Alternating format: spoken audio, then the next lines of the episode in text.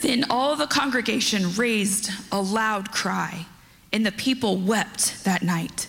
And all the people of Israel grumbled against Moses and Aaron, and the whole congregation said to them, Would that we had died in the land of Egypt, or would that we had died in this wilderness. Why is the Lord bringing us into this land to fall by the sword? Our wives and our little ones will become a prey. Would it not be better for us to go back to Egypt? And they said to one another, Let us choose a leader and go back to Egypt. Then Moses and Aaron fell on their faces before all the assembly of the congregation of the people of Israel. And Joshua the son of Nun and Caleb the son of Jephunneh, who were among those who had spied out the land, tore their clothes and said to all the congregation of the people of Israel, The land which we passed through to spy it out is an exceedingly good land. If the Lord delights in us, he will bring us into this land and give it to us, a land that flows with milk and honey. Only do not rebel against the Lord, and do not fear the people of the land, for they are bread for us. Their protection is removed from them, and the Lord is with us. Do not fear them. Then all the congregation said to stone them with stones. But the glory of the Lord appeared at the tent of meeting to all the people of Israel. And the Lord said to Moses, How long will this people despise me? And how long will they not believe in me? In spite of all the signs that I have done among them, I will strike them with the pestilence and disinherit them, and I will make of you a nation greater and mightier than they. But Moses said to the Lord, Then the Egyptians will hear of it, for you brought up this people in your might from among them. And they will tell the inhabitants of this land that they have heard that you, O Lord, are in the midst of this people. For you, O Lord, are seen face to face, and your cloud stands over them, and you go before them in a pillar of cloud by day and in a pillar of fire by night. Now, if you kill this people as one man, then the nations who have heard your fame will say, It is because the Lord was not able to bring this people into the land that he swore to give them, that he has killed them in the wilderness. And now, please let the power of the Lord be as great as you have promised, saying, The Lord is slow to anger and abounding in steadfast love, forgiving iniquity and transgression. But he will by no means clear the guilty visiting the iniquity of the fathers on the children to the third and the fourth generation, please pardon the iniquity of this people, according to the greatness of your steadfast love, just as you have forgiven this people from Egypt until now. Then the Lord said, I have pardoned, according to your word. But truly, as I live, and as all the earth shall be filled with the glory of the Lord, none of the men who have seen my glory and my signs that I did in Egypt and in the wilderness, and yet have put me to the test these ten times and have not obeyed my voice, shall see the land that I swore to give to their fathers. And none of those who despise me shall see it, but my servant Caleb, because he has a different spirit and has followed me fully, I will bring into the land into which he went and his descendants shall possess it. Now, since the Amalekites and the Canaanites dwell in the valleys, turn tomorrow and set out for the wilderness by the way to the Red Sea. And the Lord spoke to Moses and to Aaron, saying, How long shall this wicked congregation grumble against me? I have heard the grumblings of the people of Israel, which they grumble against me. Say to them, As I live, declares the Lord, what you have said in my hearing, I will do to you. Your dead bodies shall fall in this wilderness, and of all your number, listed in the census, from 20 years old and upward, who have grumbled against me, Not one shall come into the land where I swore that I would make you dwell, except Caleb, the son of Jephunneh, and Joshua, the son of Nun. But your little ones, who you said would become a prey, I will bring in, and they shall know the land that you have rejected. But as for you, your dead bodies shall fall in this wilderness and your children shall be shepherds in the wilderness forty years, and shall suffer for your faithlessness, until the last of your dead bodies lies in the wilderness, according to the number of the days in which you spied out the land, forty days, a year for each day. You shall bear your iniquity forty years, and you shall know my displeasure. I, the Lord, have spoken. Surely this will I do to all this wicked congregation who are gathered together against me. In this wilderness they shall come to a full end, and there they shall die. And the men whom Moses sent to spy out the land, who returned and made all the congregation grumble against him by bringing a bad report about the land, the men who brought up a bad report of the land died by plague before the Lord. Of those men who went to spy out the land, only Joshua, the son of Nun, and Caleb, the son of Jephunneh, remained alive. Most journeys don't involve going in a straight line from point A to point B. There are usually twists and turns along the way. Sometimes we blow it and have to make a fresh start. So, how can we get it right in our journey with Christ? There is a book in the Old Testament that can really help.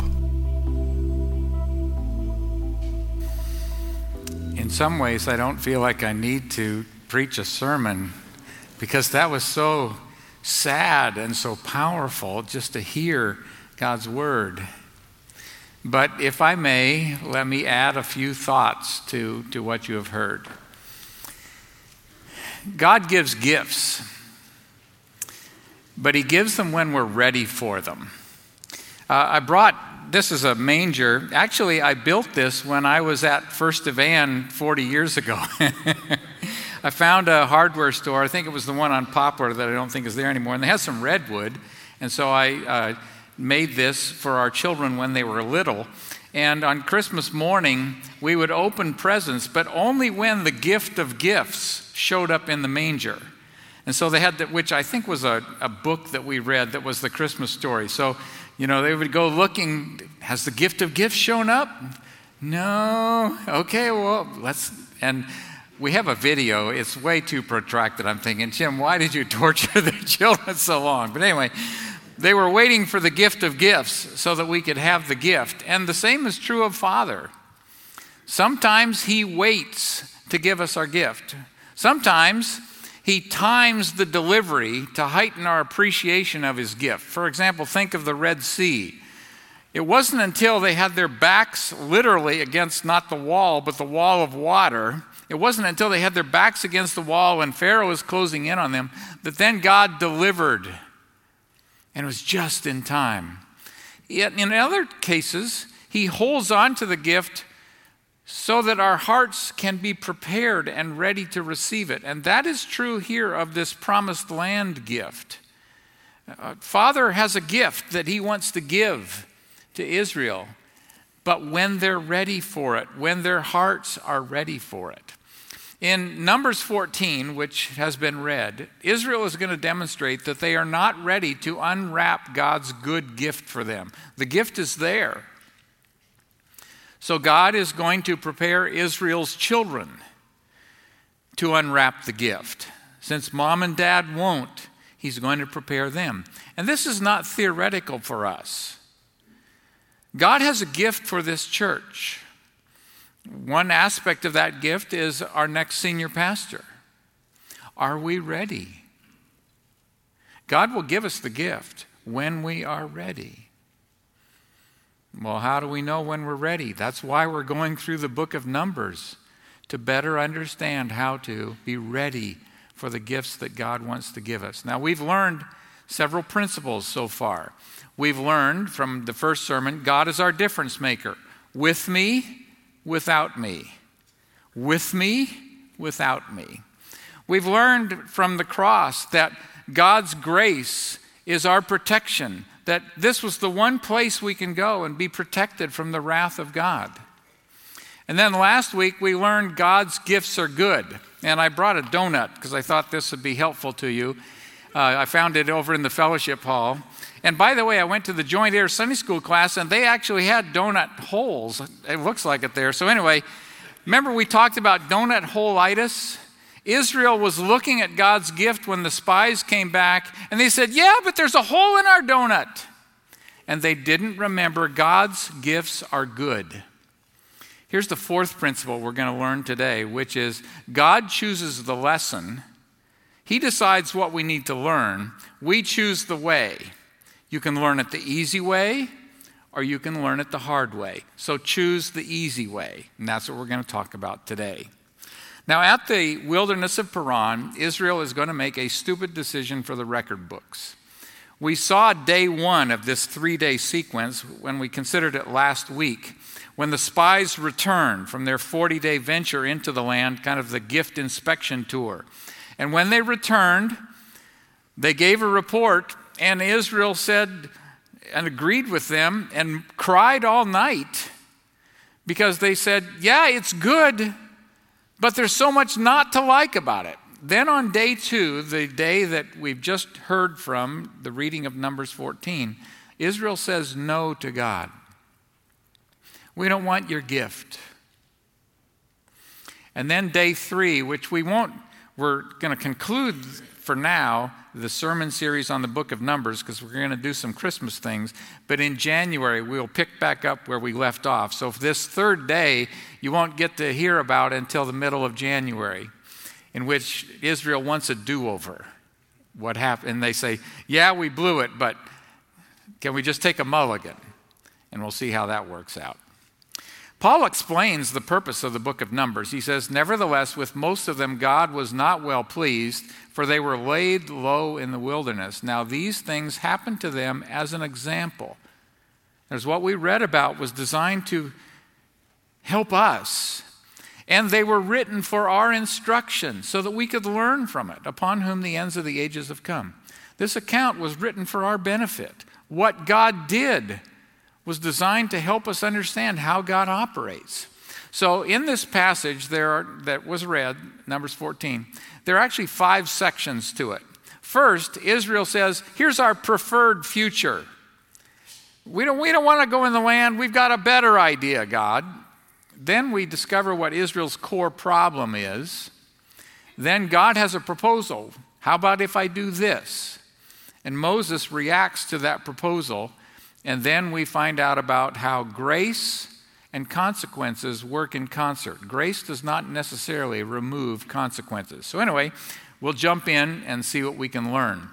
So, in verses 1 through 4, and I'm not going to read all of the scripture again, but I am going to highlight some of the key verses. It says, Then all of the congregation lifted up their voices and cried, and the people wept that night. They heard the spies report, and they were crying all night. All the sons of Israel grumbled against Moses and Aaron, and the whole congregation said to them, and now here they're suggesting better options. You know, uh, yeah, God's telling us go take the land, but we think it would be better if, would that we had died in the land of Egypt, or that we had died in this wilderness. Why is the Lord bringing us into this land to fall by the sword? And then here's a prediction our wives and our little ones will become plunder.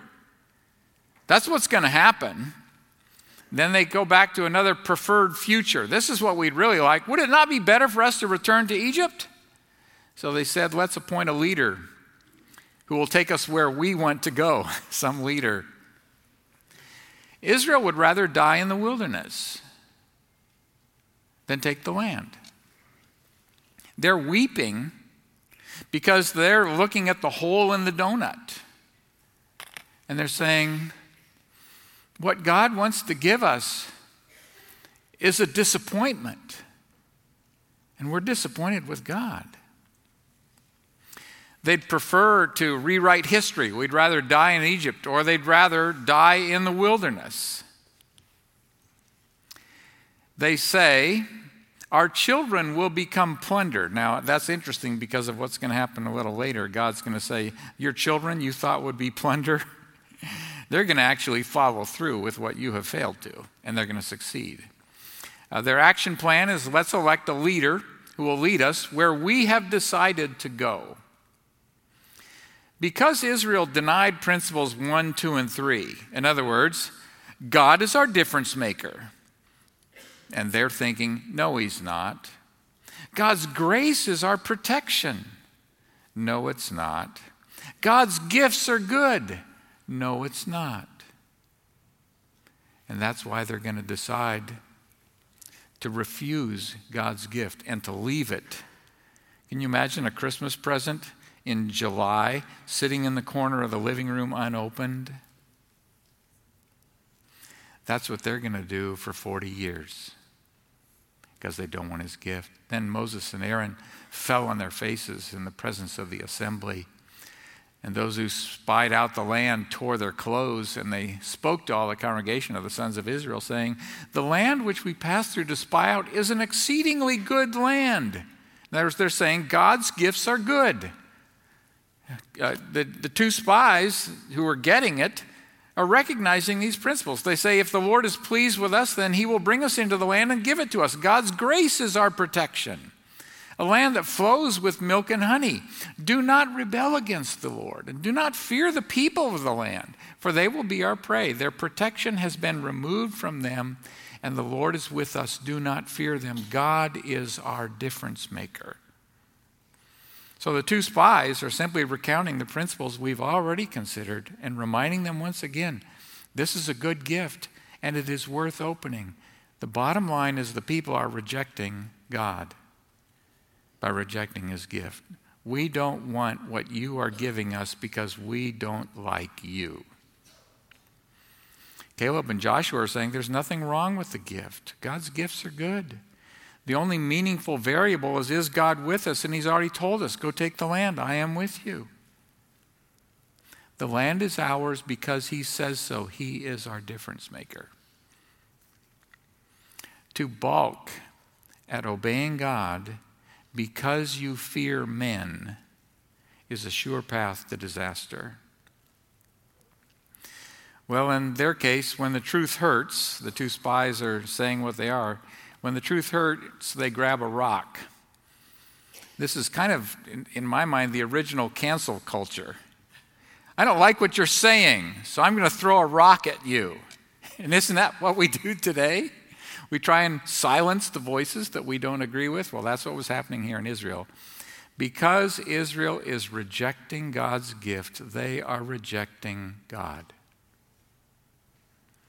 That's what happened at the cross greatest gift ever to man was Jesus Christ presenting himself to Israel as God's good gift, and he was rejected, which was a rejection of God. And then God interrupts. Now, I don't think I have ever told this story, but I, it occurred to me and I thought, well, I think I'll share about what happened when Uncle George spoke up. I don't remember a lot of the details of this story, but I remember enough to be embarrassed and hopefully instructed. So I was in grade school, and I have an older brother who's three years older than me, and a cousin who was also three years older than me. And we went to Uncle George's house, and Uncle George decided to take us out on a nearby lake in his rowboat. And so here we are, some grade school kids riding in the rowboat and just enjoying a beautiful day. And uh, then uh, my older brother and my cousin started mocking Uncle George, and they were doing the he's so fat thing. Now, George was not fat, but they were starting to say, Uncle George is so fat, da da da da da. And I was kind of watching as I'm the younger, and I'm kind of thinking, well, he doesn't seem to be saying anything, so this must be okay. So I joined in. and Uncle George didn't say a thing. And so this just kept getting more and more bizarre until we came back to shore. And then Uncle George spoke up and he said, What you did was mean and unkind. You'll have to find your own way home. And he loaded up the boat and drove back. Now I realize this is the 50s, so this is a different era, but you know, but it was definitely several miles of walking, and it was, what have we done? What have we done? Because George looked at us, and he wasn't mad, at least not in a outrageous sort of way. I'm confident he was not happy, but he basically said, "What you have done is wrong." you're going to walk home yourselves. And I think that experience, and I have a hyperactive conscience. So, anyway, I was totally undone. You know about my t- story with Tommy, and that tells you about just, I was totally undone by that. That to me is what this moment calls up when I think about then the Lord said to Moses, God can't stand it anymore. And he says, How long will this people spurn me, and how long will they not believe in me, despite all the signs which I've performed in their midst? I will smite them with pestilence and dispossess them, and I will make you, Moses, into a nation greater and mightier than they. Moses hears God saying, Hey, Moses, what would you think of a do over? I have supplied sufficient and accessible evidence that I can be trusted, I can be believed. But this people have defied the evidence, rejected me, they don't trust me. It's not about more evidence. I'm reminded of an incident in which um, I was sharing Christ with someone who was very animated in his rejection of Jesus, and he had all kinds of reasons why this was stupid to believe what we believe. And so I said, Well, why do you think that? And he would raise a certain objection. And then I would, because I'm kind of an apologetics guy, I would say, Well, here's the answer to that. And then he would simply say, Yeah, but, and then he would go on to another issue. Oh, that's an interesting one. Here's the answer to that. And we kept going like this for about an hour. And then I said, Let me ask you a question. What if I was able to answer all of your questions? Would you accept Jesus? And he was honest enough to say, No, I wouldn't. And then I said, Well, then your problem is really not evidence. Your problem is surrender. This is about deciding that you want to live on his terms and not your own. And that was true of Israel in this moment. It doesn't matter how much evidence he gives, because he's already given them plenty of evidence. They have decided, I don't care what you do, I am not going to open the gift because I don't trust you. And that's what they're saying to God. And frankly, I can understand why God would want to end the relationship. Everything about Israel shouts their desperate need for grace because if God gave them what they deserve, it would not be good. So, if you were Moses, what would you think of God's offer? God says, I'm going to go ahead and wipe them out, and I'm going to make of you, Moses, a people that I'm going to bless. What would you say? Hmm. Moses said to the Lord, Then the Egyptians will hear of it, for by your strength you brought up this people from their midst, and they will tell it to the inhabitants of the land. They've heard that you, O Lord, are in the midst of this people, for you, O Lord, are seen eye to eye, while your cloud stands over them, and you go before them in the pillar of cloud by day and the pillar of fire by night. In other words, God you have a reputation. That is a factor that has to figure into what you do. If you slay this people as one man, then the nations who have heard of your fame will say, Because the Lord could not bring this people into the land which he promised them by oath. In other words, your ability is going to be called into question. Uh, but now I pray, let the power of the Lord be great, just as you have declared. The Lord is slow to anger, abundant in loving kindness, forgiving iniquity and transgression. Your character is on the line. It's fascinating to me that Moses is answering not by talking about, wow, that would be awesome, God. I would love to be the head of my own people. He's not thinking about Moses, he's actually thinking about God. God, if you were to do this, you would give the reason the nations reason to think less of you. This is not your character. This is not who you are. Moses is saying, I know who you are. And then he makes this statement. He says, Pardon, I pray, the iniquity of this people. According to the greatness of your loving kindness, just as you also have forgiven this people from Egypt, even until now. You have been forgiving them, and forgiving them, and forgiving them. Pardon them now. That's what I want you to do. Moses could have jumped at God's suggestion. Instead, Moses asked God, now get this, not to give up on Israel. That's really amazing, isn't it? How many times have I given up on somebody else? Written somebody off. I am confident that whatever they have done is not worse than what Israel did to God. And yet Moses is saying, don't write them off, don't give up on them. By the way, church discipline is not about giving up on someone, but doing things that will promote repentance because we're concerned for their good. Moses' specific request is I want you to give to this people grace based pardon. And it's based on three points God, your reputation among the nations, your character, and your history with Israel mean this is a justified and appropriate request. Would you please pardon them? And then God said, I have pardoned them according to your word. God forgave Israel. Whatever happens following this is not because God has not forgiven them. But indeed, as I live, all the earth will be filled with the glory of the Lord. Surely all the men who have seen my glory and my signs which I performed in Egypt and in the wilderness, yet have put me to the test these ten times and have not listened to my voice, shall by no means see the land. That's a penalty. Did you catch what just happened? there is pardon. I've heard your prayer, Moses. I will pardon the people.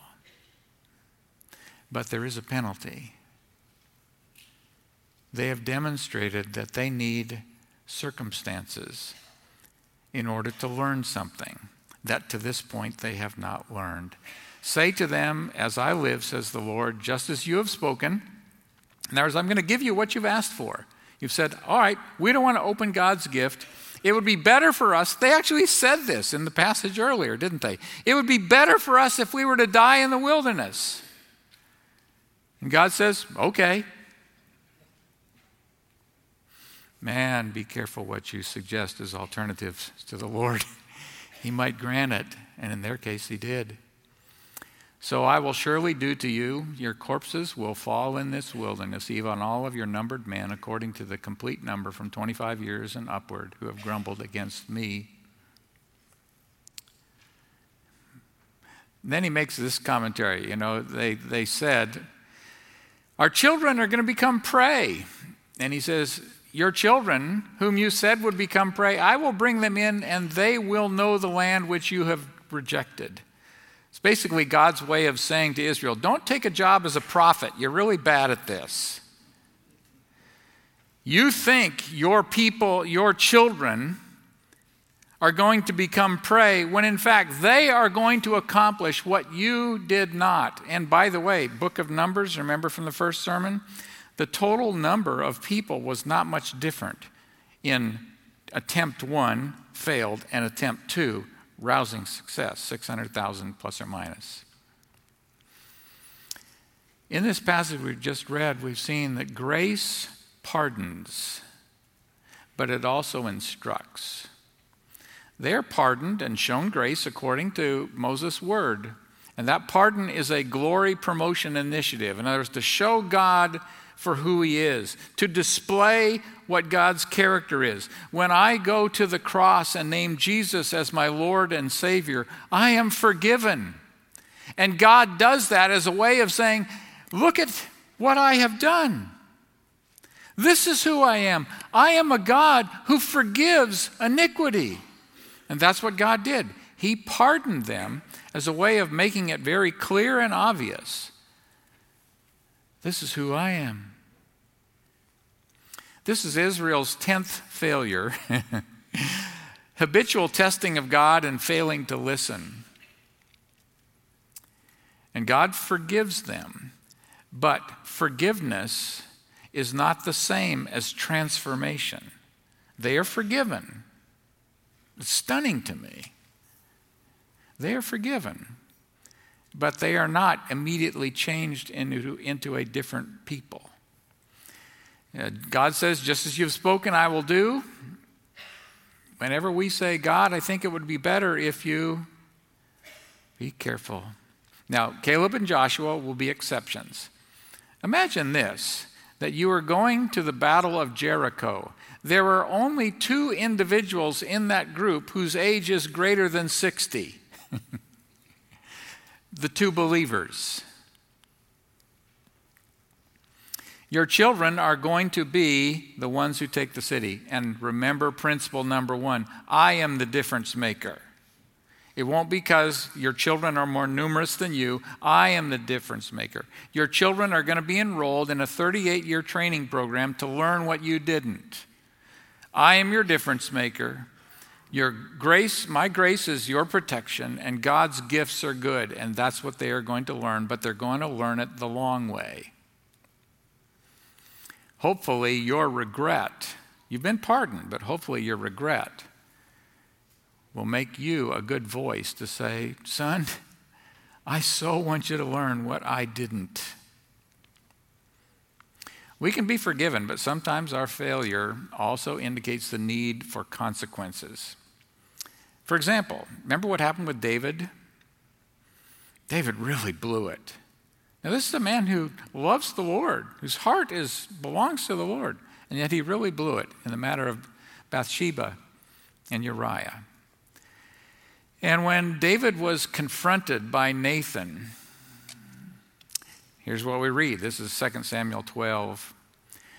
Then David said to Nathan, I have sinned against the Lord. And Nathan said to David, The Lord also has taken away your sin. You shall not die. You are forgiven. However, by because by this deed you have given occasion for the enemies of the Lord to blaspheme, the child also that is born to you will surely die. Grace, but consequences. Forgiven, but he's got to learn something that he didn't. Uh, God chooses the lesson. I want you to learn something. That's what he's saying to Israel with this gift. I want you to learn something, which is depend on me. You can do amazing things through Jesus Christ. You get to choose whether you learn it the hard way or the easy way. And my plea for us is choose the easy way. What challenge has God put before us? What is He giving us that will involve cost? What hard thing is He preparing us to do? Remind yourself, He's our difference maker. His grace is my protection. Remember number four.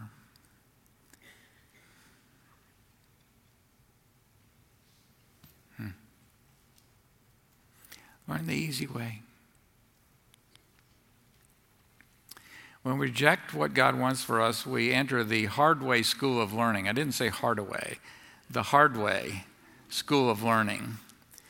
When Jesus came over the Mount of Olives and he looked at Jerusalem, he's on the way there in the triumphal entry, he wept over Jerusalem because they rejected a great gift. This amazing gift was being presented to them, and they said no, and he wept. The rich young ruler turned his back on treasure in heaven, and it was a sad day. What is God putting before us that is a great gift? That is costly, that is going to make demands of us, that calls us to change our ways. God's gifts are good. His grace is our protection, He's our difference maker. Knowing this, we can joyfully receive His gifts without hesitation and thereby accelerate our transformation. High risk, high cost, high benefit, no problem. Rochelle and I were having a conversation with a friend from another state uh, yesterday, and I was so struck by something she said. She has a certain disease that um, I won't get into all the details, but basically, it's not good. It's the kind of disease that you would say, if that's God's gift, my prayer request is take it away. But that's not what I was hearing from her, which was, again, so astounding. Here's, here's now, these not direct quotes, but this is the sense of what I was hearing from our friend. I have this amazing medical condition that gives me an opportunity to share Christ with people I would never otherwise have met. This is so amazing. Uh, the doctor came out and was talking to the daughter of this person. And the, the doctor was saying, I can't believe it. When I come away talking to your mom, I am so encouraged, and I'm supposed to be the one encouraging her. And her daughter said, Yeah, that's because she knows Jesus and loves him. What has God handed to you that you're praying for him to remove? Instead of saying, Show me how you want me to use this to accomplish the work of the kingdom, God's gifts are good.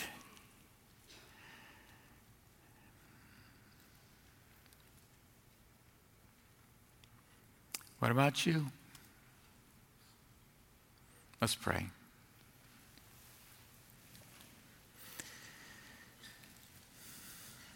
Father, I pray that we would be a people who are joyous, buoyant, triumphant, on the move, excited, won't be quiet, because we are reveling in who you are for the gifts that you have given us, even when those gifts are not what we would choose for ourselves. But instead, we're saying, I know where it came from, so I'm rejoicing in your gift. Father, we want to be that kind of people we want to learn from Israel's failure how we can succeed and be a people who are bold and courageous and on the move because we believe your gifts are good. Father, would you please rescue us from suggesting alternatives when a lesson is a hard one or when a gift is a hard one to unwrap? Would you remind us that there's something you want to teach us?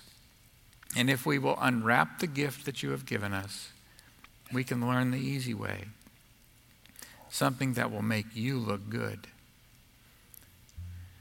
Father, I am pleading for you to work in the hearts of me and this people and make of us a people who are unstoppable because we trust you implicitly no matter what.